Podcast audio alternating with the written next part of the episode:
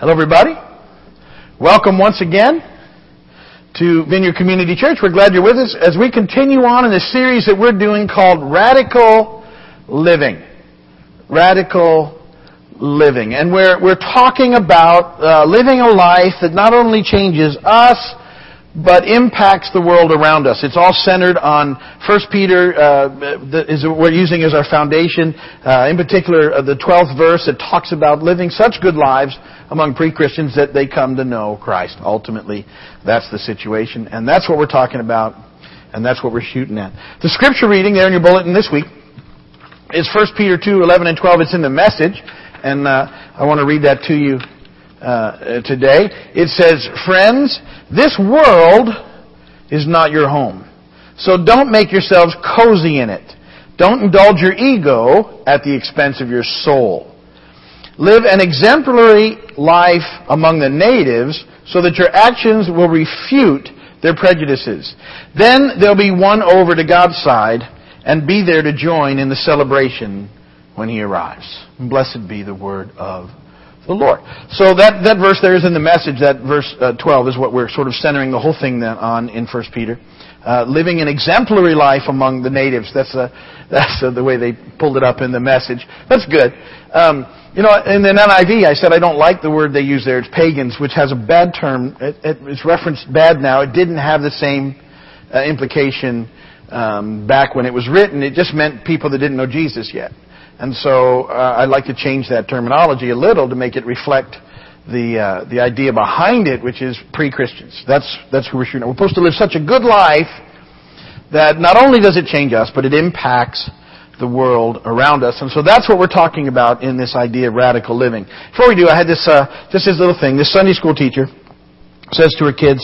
Uh, she says, you know, we've been learning about how powerful the kings and the queens are in the Old Testament. And she said, but there is a higher power. Can anyone tell me what that higher power is? And they're quiet for a minute. One of the kids raises a hand and says, aces? Okay. No? Yes? No? Kings, queens, aces? Okay, never mind. All right, so.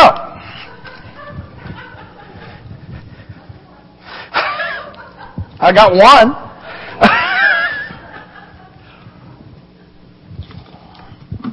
All right. So I want to talk, continue to talk today about this idea of radical living. Radical meaning not what the culture expects, uh, expects not uh, uh, different than, than the way that the, the natives are living. And, and that it's a description of a life following Christ. And, and we're going to be looking at uh, parts of 1 Peter chapter 2. We're moving a little further in the book today. And, uh, and so let's hop right in there. First point, and you, have never heard me say this before, uh, we need to embrace this idea of radical living by doing the next right thing. Some people are probably like, does he have any other material? I don't think he has anything else. It's all he's got. What's wrong with him? The, uh, the idea is this, that it's such a foundational part of our walk in Christ that it comes up over and over and over and over again in the Scripture. And so I, I think it needs to be treated that way. It's one of those concepts that's reflected in the life of all the guys, uh, all the people living a life in Christ. And it's a concept that the writers of the New Testament keep giving us, and, that I don't think we've um, we hear enough, and so you're going to hear it here. We need to live by trying to do the next right thing. Doing the next right thing is, is how we not only live a life that, that is better for us, but that impacts the world around us. With the understanding that we'll mess it up sometimes. See, that's where you gotta hold it in. It's not, because people have tried to define this life with rules, and, and you can't put rules. You need to be led by the Spirit. But there are some guidelines, and Peter's going to give them to us in the next point, which is really good. But Let's start with this. 1 Peter 2.11 says, pardon me, Dear friends, I urge you, as aliens and strangers in the world, to abstain from sinful desires which war against your soul. You know, when I read that same verse to you in the message, it says, Friends, this world isn't your home. Don't make yourselves cozy in it. Don't indulge your ego at the expense of your soul. The idea is that because we in Christ are now, and we've talked about this, we're, we're citizens of heaven, if you would, citizens of the kingdom of God. We're here uh, on uh, sort of a temporary assignment to be ambassadors, to be ministers. We've we've talked all about that, and and so life needs to look differently. And while the people around us uh, always try and uh, continue to try and find life in having, you remember that's their push. We understand life is found in being. That was our last nine week series being in relationship with God and others. And, and it's that concept that, that allows us to begin to make better choices in life. It, it's that motivation. We get it, the love of God, and, and that motivation then frees us up from the pursuits of the culture, uh, hopefully over time. But understand, you've been trained by the culture for years. And, and it's, it's a difficult transition. We're impacted by the culture tremendously. We can't help it. It's everywhere. And, and so we, we, we begin to have to see it differently in order to make the transition towards a life that makes a difference. Um, he goes on, Peter does in, in verse 216, he says, Live as free men, but do not use your freedom as a cover up for evil. Live as servants of God. See, isn't he really talking about doing the next right thing again? I mean, that's, that's what the whole conversation is right here. He's saying, look, you've been given this, is what we say, and we've got this tremendous freedom in Christ. Grace is an amazing thing, but we're not to take advantage of it. We're, we're to, because of the love of God, we're to, we're to do our best to try and do the next right thing with every decision, with every moment that comes along. We need to try and do next right thing. 1 Peter 2.15, he says, For it's God's will that by doing good, you should silence the ignorant talk of foolish men. See, there's, there's something about trying to live this thing out with some sort of reality in front of people that will have an impact on them. It's not enough to, to say it and then not live it because they've experienced that. And that's, they, they can write us off as hypocrites. It's in here, loving people the best we can, living among them the best we can, messing up, running to God, asking forgiveness, trying again, not taking advantage of grace, but, but getting the process. That we're, we're transitioning people. That, that we, we've been rescued from darkness, and yet there's still a pull on us. And, and so we're, we're constantly, every day, moment by moment, making decisions in our lives. That, and we have to um, try to do the next right thing. Now, Peter does this amazing thing. Second point, and I love this verse, one of my new favorite verses, and I, I just called this point a quick checklist on doing the next right thing, a quick right thing checklist. And, and, uh, he, he, he does this in 1 Peter 2.17.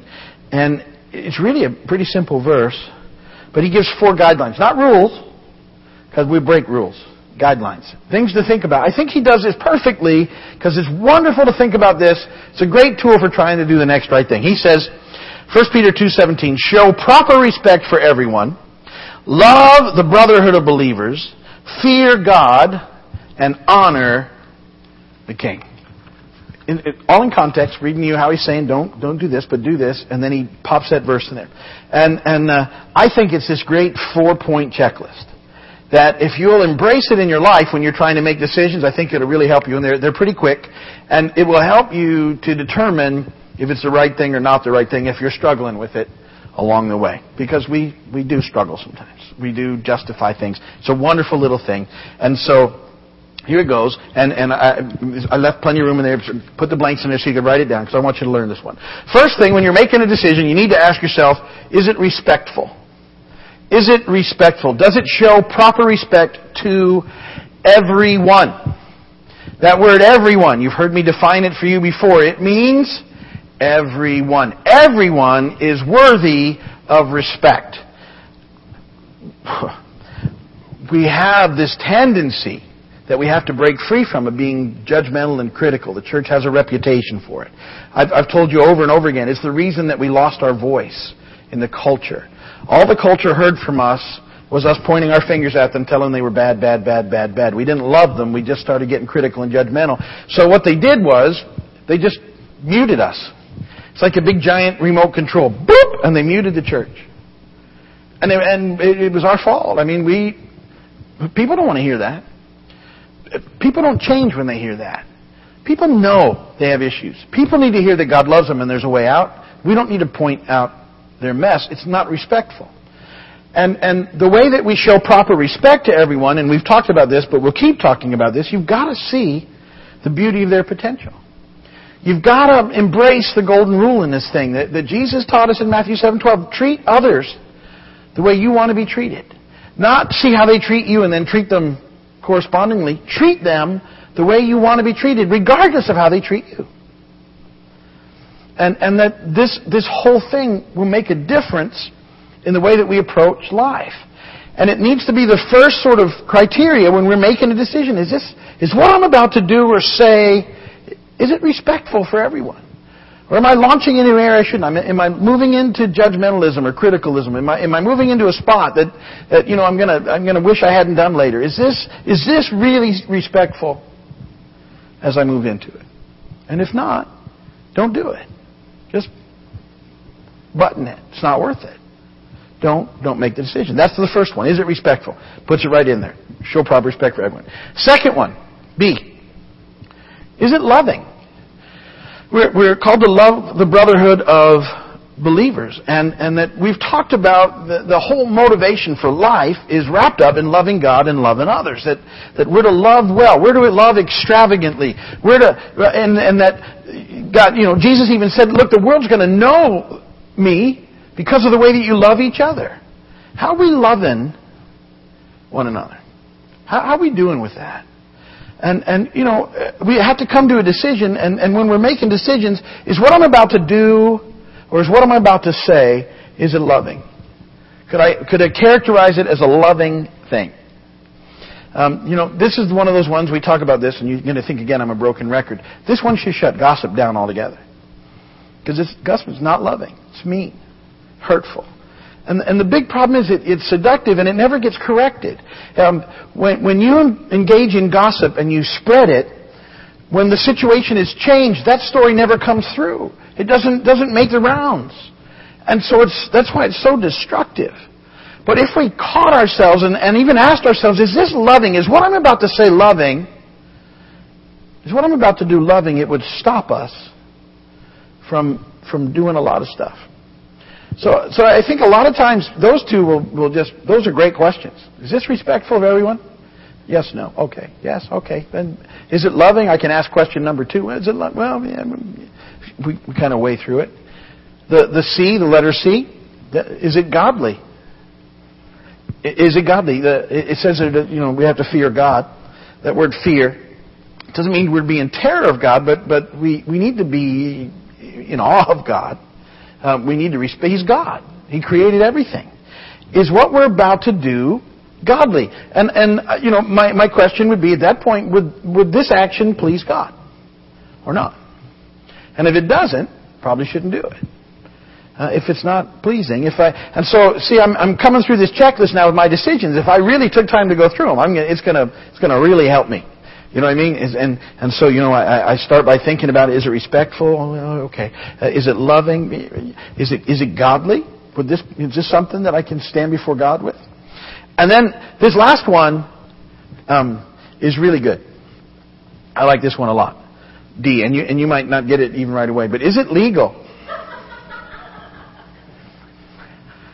Is it legal? And not what's your opinion on the subject? That's not the issue. Is it legal or not? Because it says there, honor the king. That's what it means. Is it legal? And, and you think, well, you know, and I think sometimes we don't break big things, but we question the little things all the time and we pretend they don't really apply to us. Those are the ones we justify. Is it legal? And in my own life, I would say that every time I've worked, tried to work around this, bend this a little bit, it always gets me back eventually. I just shouldn't do it. I'm really trying to work on that. If it's not legal, whether I agree with it or not is not the issue. I just shouldn't do it. You know, um, well, like, you know, taking the trees out in the back, I shouldn't do it. Even if I think it's silly, I shouldn't do, you know what I mean? It's not right. And it, and it has the potential to be a horrible witness of, well, they don't care about the rules. Uh, so I have to think about that stuff. We all do. You know, it's little stuff. Is it, is it legal? And, and if the answer is no, we shouldn't do it. Again, he's not, Peter's not asking your opinion on the matter. He's just putting it before you. Is it respectful? Is it loving? Is it godly? And is it legal? Now, let me say on the reverse to this, with this whole subject, especially the last two being godly and legal, just because something is legal doesn't mean it's godly. So, godly trumps legal. But, but you can't twist that to make something that's not legal work for you. You only get to do it in the fact that if, if the culture says this is legal, but the word says it's not, stick to the word. See, that's the difference. Because just because something's been legalized doesn't make it right, doesn't make it godly, just makes it that the culture decided to go against the word of God. And that point, then, then see, uh, uh, fearing God trumps honoring the king. But you know, uh, pretty much you're, you're not going to find there's there's a few big instances, but for the most part, you can, you know, if it's godly and it's legal, then you've then you've made it through. And if you can take those four questions should go pretty quick. The only reason those four questions would take any length of time is because you're probably trying to figure out how to do something you shouldn't do. right? Yeah. Well, but but if you can, if you're wrestling with these things, this the next right thing is something you're not about to do, and and so it ought to stop you. And so you ought to be able to go through. Yeah, it's respectful, it's loving, but it should just go through your mind. It's godly, okay, it's legal, good, let's, it's all good. But, but see, this process is very helpful. And, and I thought maybe just having the little guideline that Peter gives us in making those decisions would be a help to everyone. Because people sometimes go to me, how do you know if it's the next right thing? There you go. It's not a rule. It's not four rules. It's a checklist. If you can run it through there, you're probably okay. You know? And, and you know, mostly it's just getting you to tune into the Spirit of God leading your life. Because you probably already have an idea when you're moving into something you shouldn't do, and you're just trying to find some wiggle room, because that's what we do. Well, don't. It's to help you along the way. Is it respectful? Is it loving? Is it godly? And is it legal? Last point is that we have to keep on trusting God. Now, this is an issue, and this comes up um, here is that I think we're most tempted to not do the next right thing when life's not going the way we want it to go. When, when we're in difficulties, when we're struggling, when we're in pain, when there's something going on, um, that is the greatest temptation in our lives then to go ahead and take care of it ourselves and to forget every sort of checklist and just do whatever we feel like doing and justify it well, I'm a mess, so I'm just going to do it. And when we do, what it really means is we're not trusting God in that situation. And I get it, it's hard sometimes. That's that's when the big one comes up. You know, when when things are going pretty well, you know, except for you know taming the the the, the wild side of your life, it's much easier to do the next right thing. It's when it's hard, when it's difficult, when things aren't going well, when it seems like nothing's working, that we have a tendency to try and go just do whatever we want to do. Sin has a tendency to reign. But we have to learn that we have to keep on trusting God, especially in the face of adversity or suffering. And this is the example that Christ gave us. 1 Peter 2.21, he goes on in the same context. To this you were called because Christ suffered for you, leaving you an example that you should follow in his steps. It just means that, that regardless of what's happening, you need to trust God. Because he goes on in those next two verses, 1 Peter 2, 22 and 23, and he says this about Jesus, who committed no sin, and no deceit was found in his mouth. When they hurled their insults at him, he did not retaliate. When he suffered, he made no threats. Instead, he entrusted himself to him who judges justly. See, Jesus was was